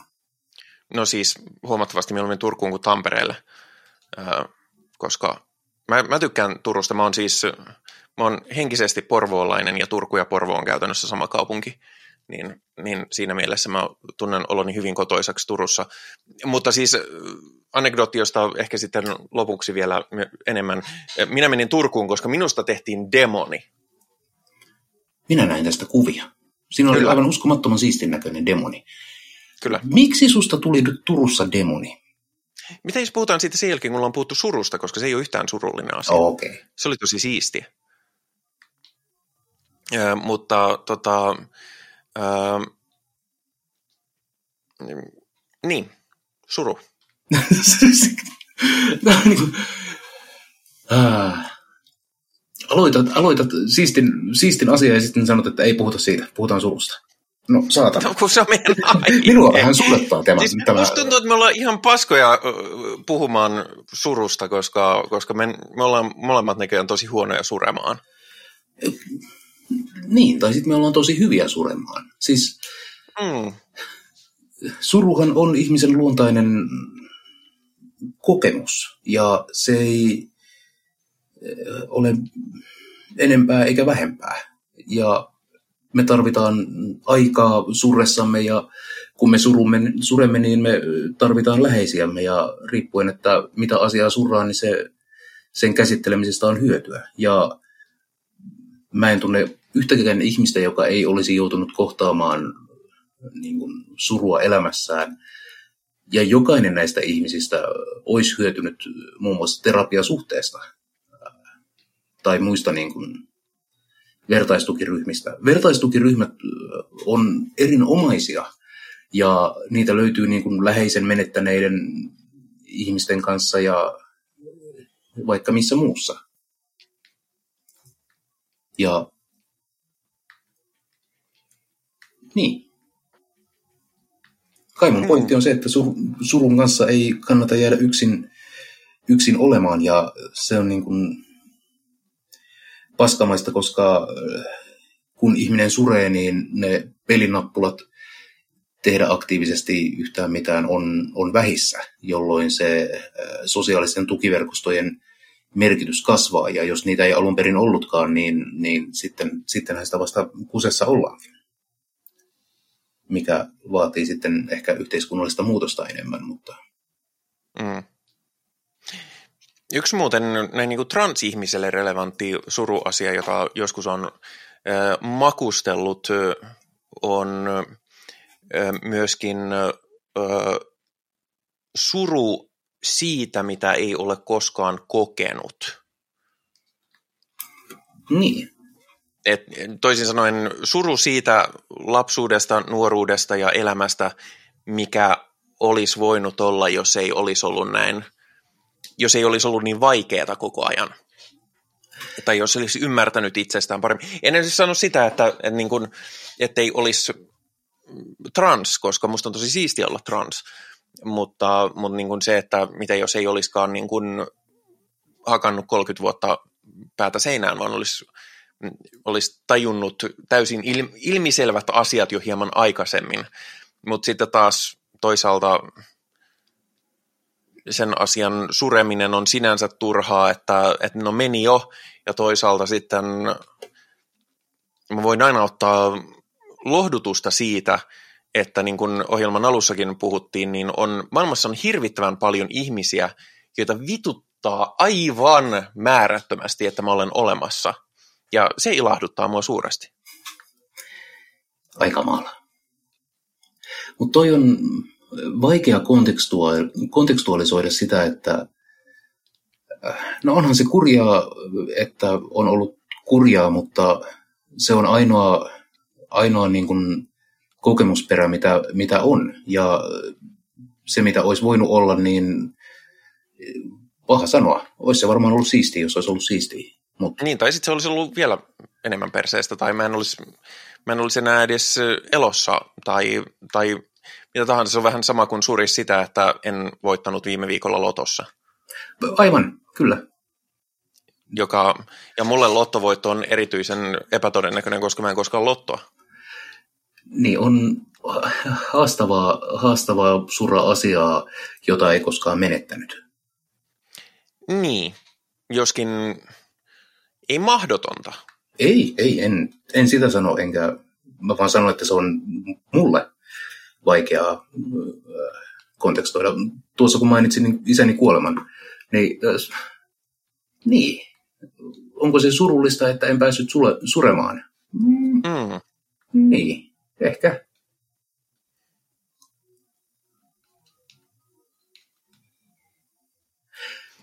Siinä jos joku oli hyvä, hyvä ö, yhteenveto tämänkertaisesta aiheestamme, tyhjentävä ja, ja merkityksellinen loppukaneetti.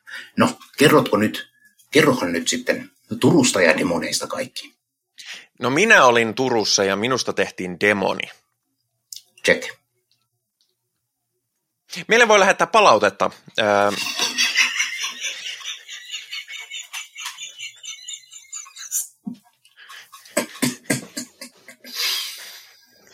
Äh, äh, joo, tota, äh, tämä oli siis, äh, ollaan mainittu Trans ry tässä kansalaisaloite ohjelmassakin, niin mä kävin Turussa, kun siellä kuvattiin äh, Trans ryn tulevaa rahankeräyskalenteria äh, varten, ja, ja niillä oli semmoinen avoin, avoin hakemus, että hei, että onko sulla joku äh, kommento, kommentoiva tai muuten semmoinen idea valokuvaan, jonka haluaisit toteuttaa tämmöiseen kalenteriin.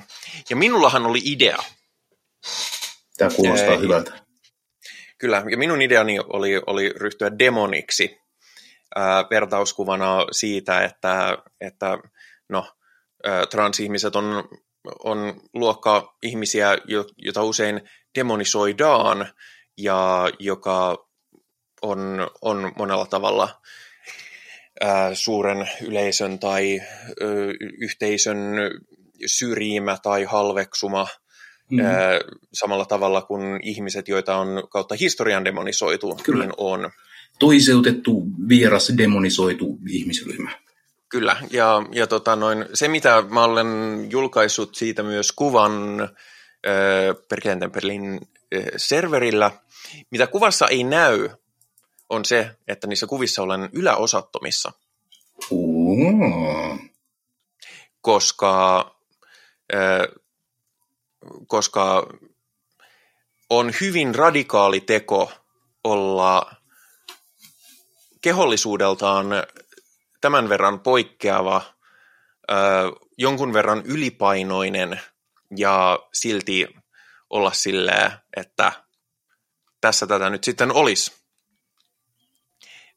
Ja mä olen niissä kuvissa myöskin sidottu vertauskuvallisena, vertauskuvauksena siitä, miten, miten, millaisessa asemassa marginalisoidut ihmiset, joita itse en edes ole sitä kaikkein, mitenkään kaikkein marginalisoidumpaa porukkaa, koska, koska vaikka transfeminiinit ihmiset nyt on kautta maailman historian aikamoisen ö, halveksuttuja ja muuta, niin, niin on myös ihmisiä, joilla, ö, jotka ovat huomattavasti halveksutumpia tai ovat moninkertaisesti ö, syrjittyjä, ö, niin kuin esimerkiksi jos olisi transfeminiini ja sitten vaikka, vaikka etnisesti jotain, ihonveriltään jotain muuta tai, tai vaikka romanivähemmistöä tai, tai vaikkapa vaikkapa pyörätuolissa tai vastaavaa, niin tunnistan myös omat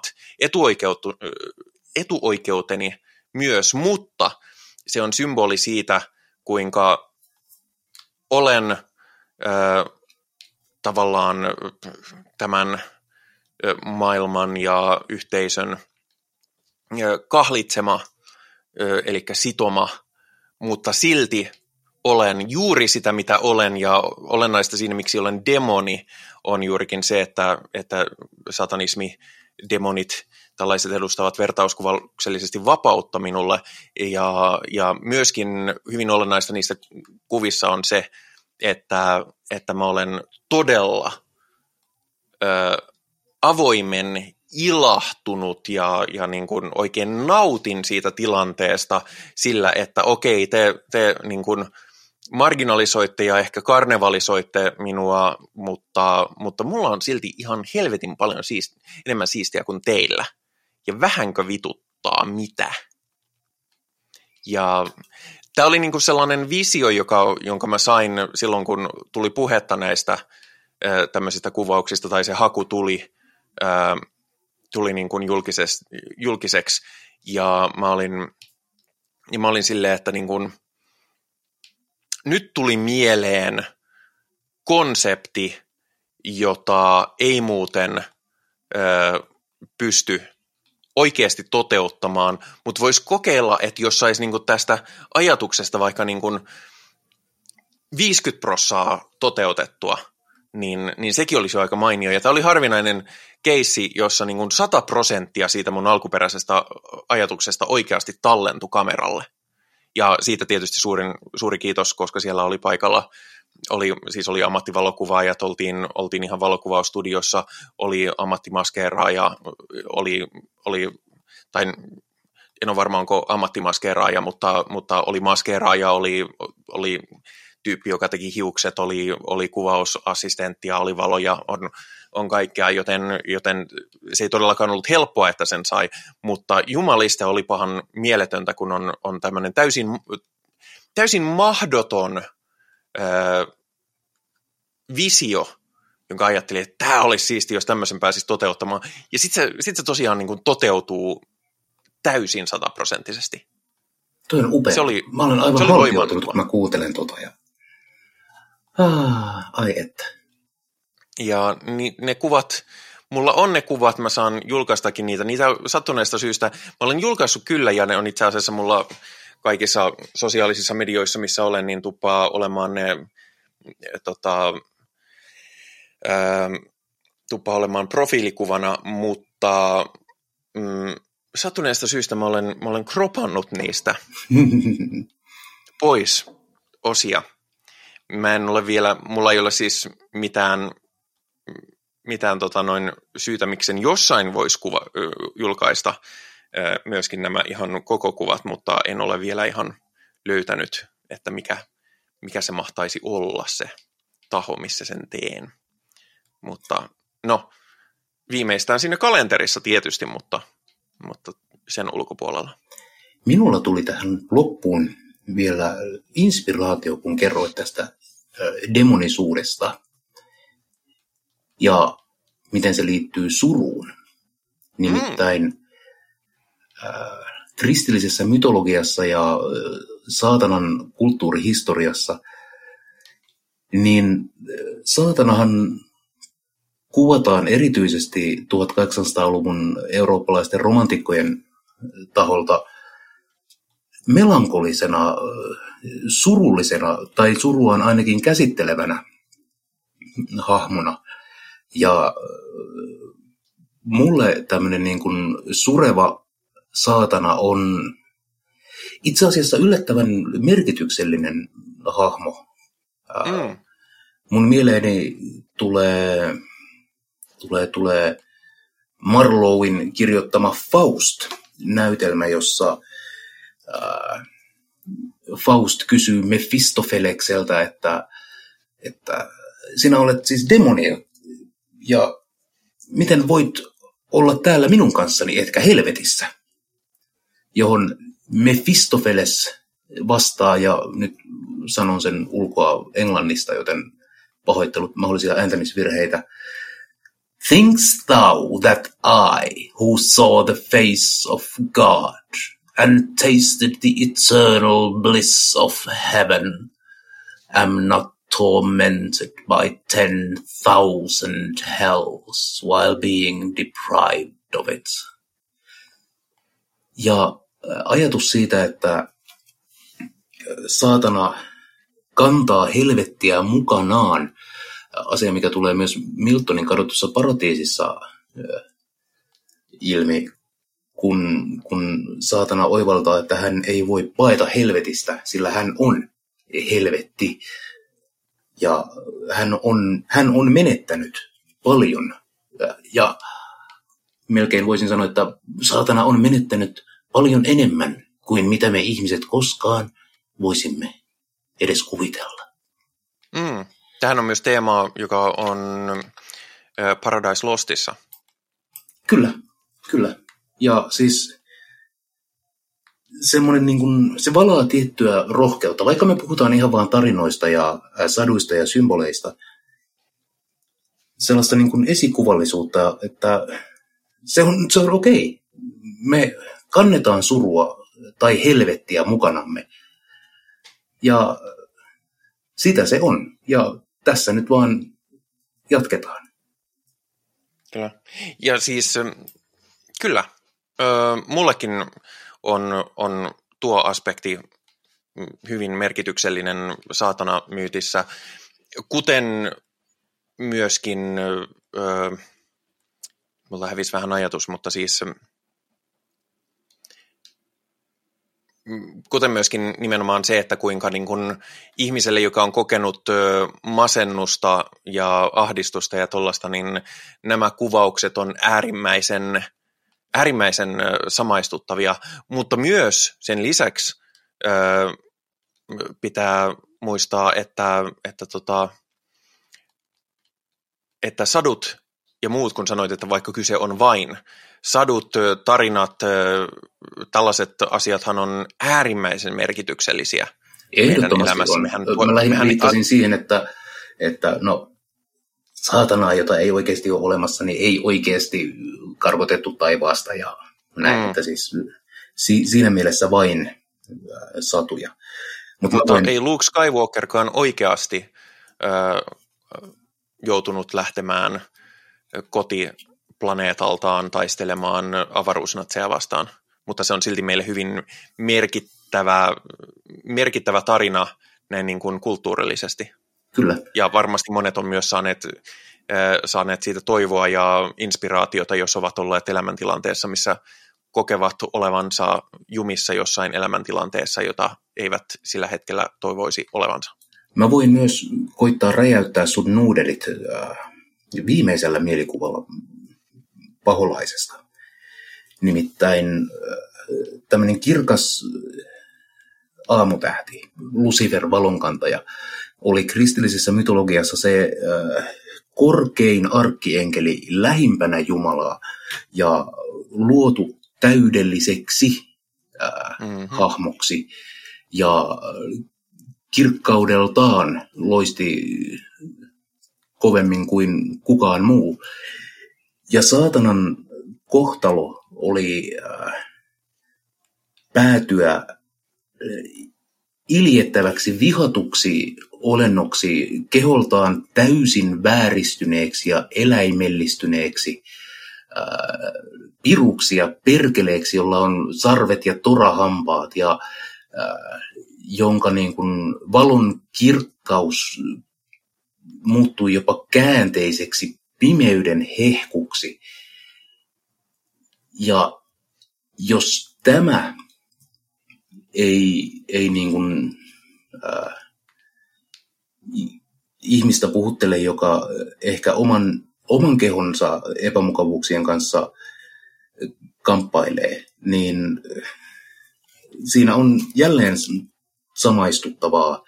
Äh, kansansaduissa paholaisella on kippura jalat sen takia, että hän kirjaimellisesti putosi taivaasta ja taittoi jalkansa ja on siitä asti kulkenut nilkuttaen. Ja sehän tekee saatanasta paljon samaistuttavamman kehollisesti ää, kuin mitä täydelliseksi luotu Jeesus, joka vaan yleni kirkkauteen ja dum. Mm-hmm. Se on totta. Mm. Myös muuten, mulla ei ole tuohon lisättävää, se oli niin tyhjentävästi sanottu, mutta, mutta mm, kyllä se todella, mm, ei nyt ehkä räjäyttänyt nuudeleita, mutta vähän taipu. pudotessaan. Loistavaa. Öö, tota, se, minkä voisin vielä mainita siitä omasta kuvauksesta ja siitä visiosta, kun tajusin, kun olin lopettanut, että, että mä nyt kerroin sen vähän sillä tavalla, että joo, olen yläosattomista ja bosat paljaana, mutta, mutta mä puhuin siitä hyvin epäseksuaalisena vertauskuvana, jota se on myös, mutta, mutta toisin kuin monesti ja hyvin hyvistä syistäkin monesti kaikenlaisessa aktivismissa ja sellaisessa häivytetään seksuaalisuus pois, koska se, se usein vie huomion niiltä paljon tärkeämmiltä ihmisoikeuskysymyksiltä ja, ja niiden käsittelyiltä, minkä takia esimerkiksi niin kuin SETAkin usein niin kuin on se, että he eivät mielellään puhu seksistä, koska, koska kuitenkin panemista tärkeämpää on esimerkiksi ihmisoikeudet, vaikka paneminen on ihan jees. Mutta mun kyllä yläosattomana esiintymiseen liittyy myöskin häpeämättömän seksuaalinen aspekti, koska mm, no, saatana kapinallisena puhuttelee minua myös niin kuin nyt kapinallisuus ylipäätään, ja siis osa tätä kapinallisuutta on se, että olen kropassa, jota iso osa maailmasta hyljeksii ja, ja haluaa häivyttää näkyvistä, konkreettisesti haluaa häivyttää näkymistä. Esimerkiksi, ei onneksi Suomessa ainakaan vielä vessalailla ja, ja sulkemalla transihmisiä pois urheilusta tai muista julkisista jutuista,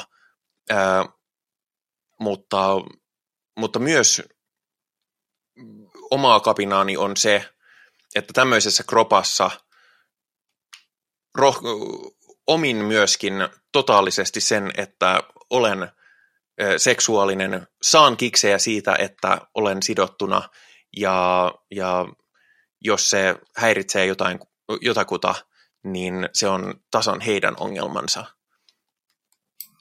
Niin, siis seksuaalisuushan on oudolla tavalla tabu e-, edelleen. Äh, ei niin kuin ei tämmöinen heteroseksi, se on niin kuin, sillä voidaan markkinoida vaikka näkkileipää, mutta niin kuin, vammaisten seksuaalisuus tai, tai transihmisten seksuaalisuus tai, ja nyt me itse asiassa tajusin, että niin mä just laitoin nämä kaksi asiaa niin aivan samalle linjalle, pahoittelut, se ei ollut tarkoitukseni. Mutta siis jos me lähdetään niin poikkeamaan yhtään enempää ää, niin tästä mainstream tyttö pussaa poikaa seksuaalisuudesta, niin se herättää ihmisissä tosi vahvoja niin kuin tunnekuohuja. Ja mun mielestä on ihanaa päästä rikkomaan niitä. Niin siis mä sanoin kauan aikaa sitten yhdessä haastattelussa, että, että kun siinä puhuttiin siis seksistä ja seksin kuvaamisesta maailmassa, oli silleen, että seksi on tabu, ja mä, mä olin silleen, että ei seksi ole tabu. Siis seksillä myydään avoimesti jäätelötikkuja, koska siinä vuonna oli joku tosi seksuaalinen jäätelö. Mainos siitä on siis aika kauan aikaa, kun tämä oli. Mä sanoin, että ei seksi ole tabu. Ö, ollut hyvin pitkän aikaa, mutta seksuaalisuus on tabu. Myös heteroseksuaalisuus on tabu monessa, monessa suhteessa, koska, koska mehän ollaan ajettu heteroseksuaalisuus ja sen ilmentäminen myös hyvin ahtaaseen laatikkoon. Joo, kyllä. Se, se on käsittämätöntä. Siis se niin kuin massiivinen skaala, miten, miten ihmiset voi niin kuin, äh, nauttia omasta seksuaalisuudestaan ja olostaan eri tavoilla, ja sen ei tarvitse olla sitä niin kuin, Hollywoodin Titanikin kannella höyryävää ikkunaa vasten, vaikka se voi olla sitäkin, mutta siis se voi olla niin paljon muutakin. Niin, ja siis myöskin mm, pyörähdän taas takaisin näihin antitransaktivisteihin, jotka myöskin ovat ottaneet esimerkiksi BDSM-hampaisiinsa. Sekin on, BDSM tapahtuu suurelti osan heteroseksuaalien välillä, ja sekin on stigmatisoitu.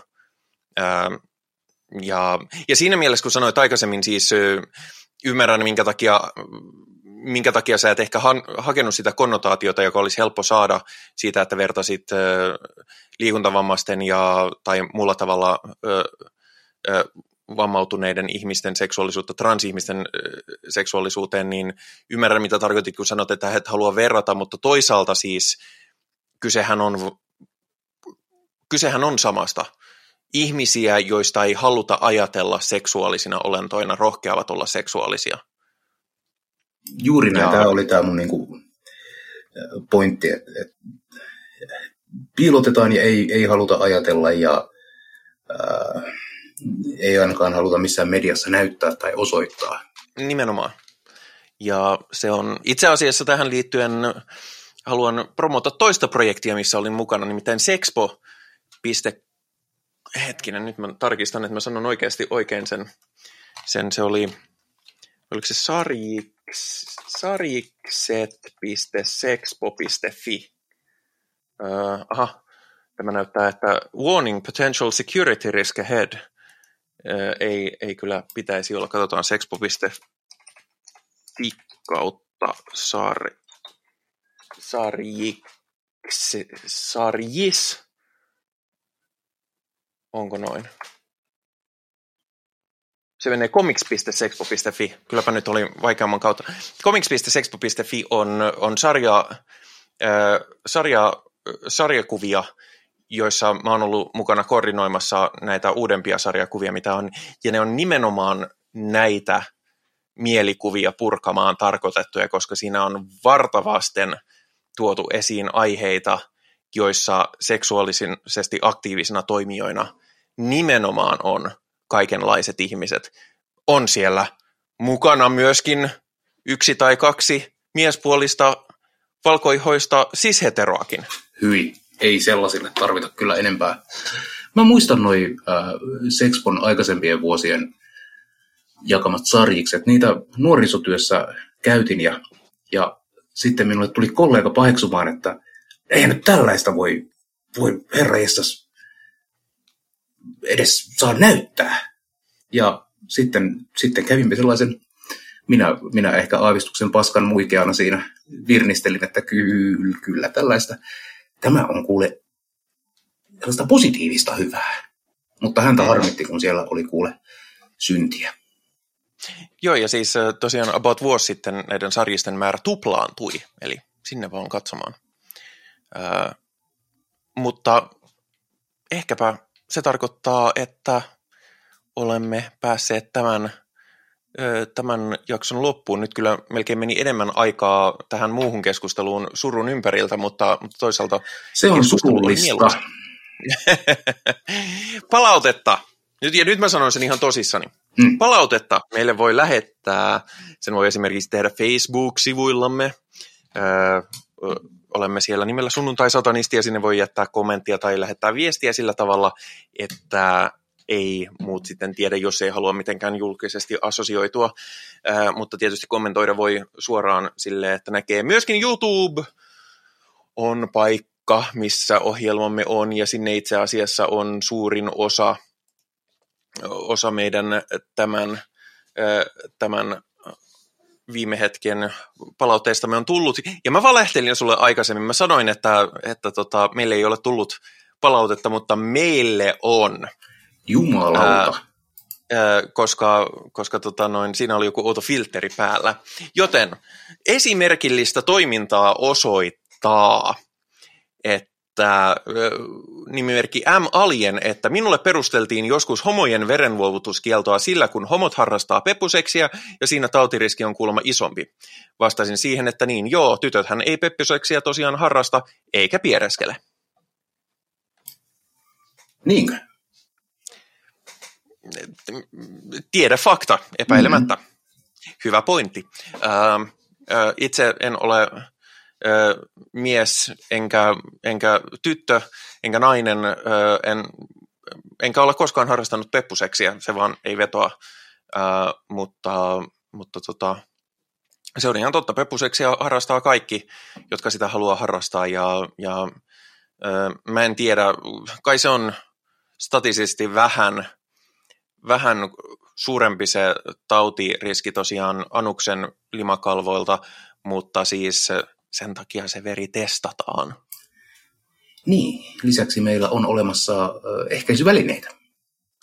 ja jokainen voi koska tahansa mennä mihin tahansa kunnalliseen laboratorioon, siis tällaisen lääketieteellisen laboratorion, älkää menkö kemiallisen laboratorion, ne voi saattaa katsoa vähän oudosti, ja, mutta siis tämmöisen kunnallisen terveydenhuollon laboratorion ja sanoa, että minulle kaikki seksitautitestit, kiitos. Ja sitten ne antavat sinulle vuoronumeron ja tai itse asiassa varmaan sä oot ottanut vuoronumeron, että sä oot ylipäätään päässyt sinne, sitten sanoo, että asia selvä ja, ja sitten nämä otetaan. Jos on mitään syytä epäillä tai, tai jos harrastat paljon seksiä useiden kumppaneiden kanssa, niin, niin ehdottoman suositeltavaa. Itse asiassa... Ää, Ei maksa mitään. Suosittelisin jopa erityisesti pitkissä monoparisuhteissa eläville ihmisille säännöllisiä seksitautitestejä, koska tilastollisesti me monot ilmeisesti emme olekaan ihan niin monoja kuin haluamme aina uskoa. Ja ää, sitten kun tässä parisuhteessa nyt kuitenkin ollaan ihan monosti oltu, niin eihän meillä mitään tauteja ole. Ja, ja sitten jossain vaiheessa paljastuukin, että, että sinne jostakin on, on sitten kuitenkin jonkinlaista hyppykuppaa ilmestynyt, niin kannattaa kuulkaas käydä mm-hmm. testeissä. Siitä ei mitään menetä. Ja useimmat sukupuolitaudithan ovat... Seksitaudit. Niin, anteeksi. Minä käytän vanhaa terminologiaa. Siitä on hetki aikaa, kun olen... En, en siis paheksu, mutta, mutta Joo, siis hyvä, opetan että hyville korjaat. tavoille. Kyllä. Seksitaudit. Äh, niiden yleisin oire on se, että ne ovat oireettomia. Mulla on Jumala, kaikki taudit. Kaikkein huvittavinta on, on, on siis, äh, mä olin neitsyt äh, 29-vuotiaaksi ihan omasta vapaasta tahdostani, koska, koska mulla ei ollut käytännössä minkäänlaista seksuaalisuutta ennen, ennen hormonihoitoja, niin, niin tota, mm, kaikkein huvittavinta on, jos on tämmöinen ihminen ja sitten pa- NS pakotetaan, lainausmerkeissä ei kukaan nyt oikeasti niin kuin, tule, tule niin kuin pyssyä uhkaamalla sanomaan, että, että hei, että, että nyt, nyt tota, täytyy mennä testiin, mutta siis esimerkiksi kun mulla oli virtsaa tietulehduksia, niin ne aina halusivat ottaa, ottaa ne seksitautitestit. Ja, ja se oli se oli kieltämättä vähän koomista. Totta kai kyllä mä ymmärrän, että minkä takia ne otetaan ja, ja silleen, että ei vaan silleen, tai sanot, että et ole koskaan harrastanut seksiä. No asia sillä selvä eipä oteta, mutta, mutta, tota noin, mutta olisi silti aina vähän koomista. Sama kuin yksi, kerran yksi itselleni tuttu ihminen aloitti lääkityksen, jonka aikana piti kontrolloida raskauden varalta. Kyseinen ihminen oli sillä hetkellä ollut niin kauan testosteronilla, että hän ei mitenkään voinut olla mitenkään lisääntymiskykyinen. Ja silti täytyy kuukauden välein käydä aina raskaustestissä ja se, sekin oli hieman koomista. Niin, näissä varmaan on nämä protokollat juuri sen takia, että minimoidaan se inhimillisen totta kai, totta virheen määrä. I, Mutta... ihan, ihan sama kuin minäkin käytän julkisissa kulkuvälineissä maskia, vaikka, vaikka olisin ollut monta viikkoa niin, että mulla ei ole sellaisia kontakteja, että olisin voinut saada tauteja, niin, niin sillä tavalla. Mutta, Mutta. Kasvi, kasvomaskilla ei voi estää sukupuolitauteja, ää, tai no, tietyissä tilanteissa. No, siis jos Okei, ei mennä siihen. Ää, käyt kasvomaskia, niin silloin sinua pidetään idioottina, etkä saa seksiä. No, mm, joo, ihan, ihan looginen peruste. Toinen, mihin voi lähettää palautetta, on, on meidän Discord-serverimme. Se on Perkeleen Tempelin alla, vaikka emme olekaan Perkeleen Tempelin podcast, vaikka me nyt molemmat ollaan aika aktiivisia Perkeleen Tempeliläisiä, varsinkin Henri, mutta kyllä minäkin nykyisellään. Siellä muuten myös järjestetään kaikenlaisia yhteisöllisiä asioita näin virtuaaliyhteisöllisyyden aikanakin, muun muassa elokuvailtoja ja sitten on ollut ollut tota, noita, noita, noita, ei noitia, vaan on ollut levyraatia ja, ja kaikkea sellaista, joten, joten jos, jos semmoista yhtään kaipaa, niin kannattaa tulla mukaan. Ja meitä voi kuunnella Apple Podcasteista, Google Podcasteista, Spotifysta ja kaikista vakiotyylisistä podcast-päätteisistä palveluista. Tämän hyvin lyhyen aiheen jälkeisen polveilun jälkeen totean, että nyt lienee aika kiittää osallistuja. Kiitän Henriä. Voi, kiitoksia, kiitoskia, kiitoksia. Ja tämän myötä minä sanon teille, että heipä ave satanas. Jumalauta, heipä heille.